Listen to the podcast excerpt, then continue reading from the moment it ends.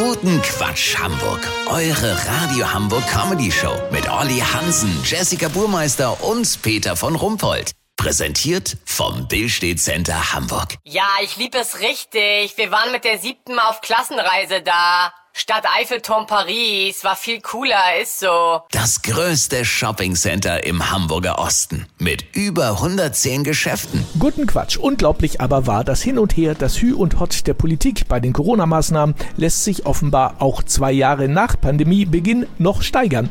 Den Vogel hat jetzt Gesundheitsminister Karl Lauterbach abgeschossen. Ausgerechnet der Mahner unter allen Experten wollte plötzlich, dass die Isolation auf fünf Tage begrenzt und freiwillig ist. Doch dann hat er seinen eigenen Vorschlag wieder kassiert. Klassischer Fall von, merkst du selber, ne? Olli Hansen, unser politischer Beobachter in Berlin, was war denn da los, bitte? Das fragen sich hier viele Peter.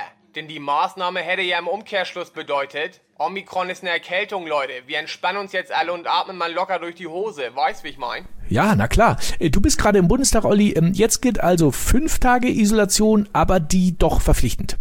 Nee, man munkelt in den Fluren, dass es wahrscheinlich auf ein Rotationssystem hinauslaufen könnte. In geraden Wochen wie KW 10 gilt in Hamburg fünf Tage Isolation mit Gesundheitsamt. In Niedersachsen gilt neun Tage Isolation, aber freiwillig. In ungeraden Wochen umgekehrt.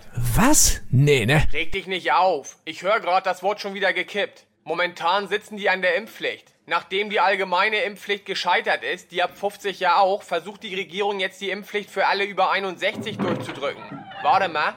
Bitte? Das ist jetzt der Kompromiss? Noch nicht sicher? Okay, danke.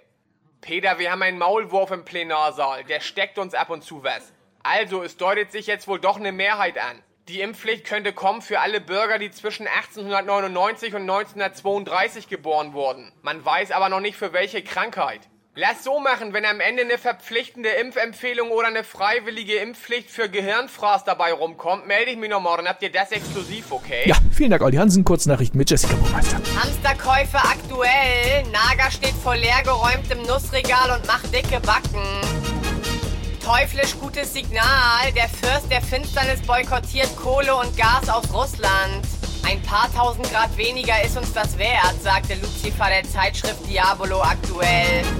VIPs, Atze Schröder sagt im Interview, sein großes Vorbild war immer Udo Jürgens. Ja, ich finde, das sieht man auch total an der Frisur. Das Wetter. Das Wetter wurde Ihnen präsentiert von Diabolo aktuell. Im neuen Heft. Vorglühen, aber richtig. Das war's von uns. Wir hören uns morgen wieder. Bleiben Sie doof. Wir sind es schon.